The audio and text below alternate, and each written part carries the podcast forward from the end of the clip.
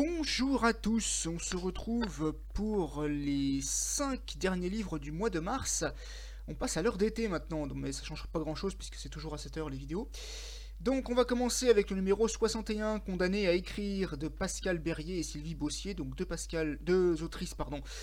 Pascal et Sylvie qui écrivent l'histoire d'Emma Darcy. C'est une jeune femme de 14 ans dont la mère est française, le père est anglais, le père est en prison parce qu'il a commis un délit. Et elle, elle a frappé une camarade de classe qui s'était moquée de son père. Donc comme son frère déjà est en Angleterre dans un internat parce qu'il a mal tourné, eh bien elle, elle est sur le point de subir la même chose, sauf si elle accepte de suivre une mesure alternative consistant à écrire. Et donc elle rencontre des personnages, donc son éducateur Hugo Fauchelevent, un jeune qui s'appelle Lucas, qui est également pris en charge par Hugo, et aussi eh bien, le, personnage de Jean qu'elle rencontre lors de vacances. Mais c'est un livre qui est très sympathique à lire, même si Emma au départ veut pas tellement s'ouvrir aux autres. C'est un livre très intéressant. Le 62 de Bénédicte Rivière. Aujourd'hui, on n'a pas allumé la télé, donc c'est l'histoire de Luce qui, avec son frère Robin, n'a pas pu regarder la télévision aujourd'hui. Est-ce que c'est parce que la télévision était en panne? Est-ce parce qu'il y avait une grève des programmes, qu'elle était cassée, qu'ils étaient punis? On n'en sait rien. Mais en tout cas, ce qui est intéressant, c'est de savoir pourquoi ils ce qu'ils ont pu faire en fait pour s'occuper et ils adorent jouer et par conséquent ils ont passé la journée à jouer. Et c'est un livre qui met beaucoup de baume au cœur, des, des larmes aux yeux, de l'émotion parce que dans une société comme la nôtre aujourd'hui, un enfant passe son temps à regarder la télévision ou à jouer aux jeux vidéo et il y en a quand même des smartphones à l'âge de 5 ans. J'en ai déjà rencontré donc c'est bien de voir que certains enfants peuvent se désintoxiquer des écrans. C'est mieux pour leur cerveau et pour leurs yeux.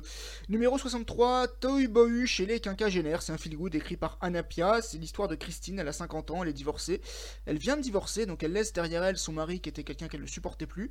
Elle laisse derrière elle sa belle-mère qu'elle supporte encore moins. Et elle décide de se créer une nouvelle vie avec l'aide de sa meilleure amie C'est un livre qui est très intéressant parce que ça parle de la crise de la cinquantaine chez la femme. Ça aurait pu être aussi un homme hein, qui aurait pu divorcer de sa femme, voire même de son mari. Mais l'auteur a choisi d'adopter un point de vue féminin et je dois avouer que je regrette absolument pas ma lecture. Et on va passer maintenant aux deux livres qui ont été écrits par des hommes.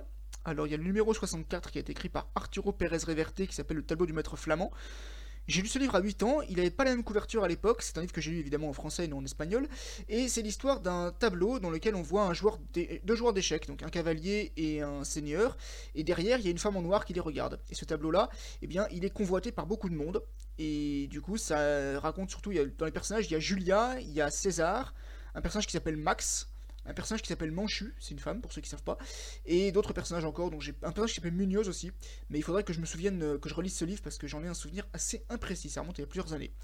Et enfin le numéro 65, Eric Silien, Gagné ou rien, Eric Silien que je remercie de m'avoir envoyé son livre, c'est l'histoire de Jean-Louis et de Claire, Jean-Louis est professeur de mathématiques, Claire travaille dans une médiathèque et enchaîne les contrats à durée déterminée, et ils ont tous les deux fait plusieurs tentatives d'avoir un enfant, et la dernière a été la bonne, ils ont eu Alexandre après plusieurs fausses couches de Claire, mais Alexandre est un petit démon.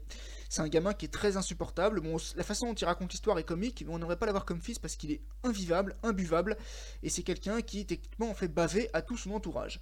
Jusqu'à ce que l'irréparable ne se produise. Il y a pas. Alors lui ne meurt pas, hein, mais effectivement il va y avoir quelque chose d'assez grave qui va arriver. Merci beaucoup d'avoir suivi cette petite capsule de vidéo. On va se retrouver la semaine prochaine pour une nouvelle capsule et on va commencer le mois d'avril. En attendant, portez-vous bien et à bientôt.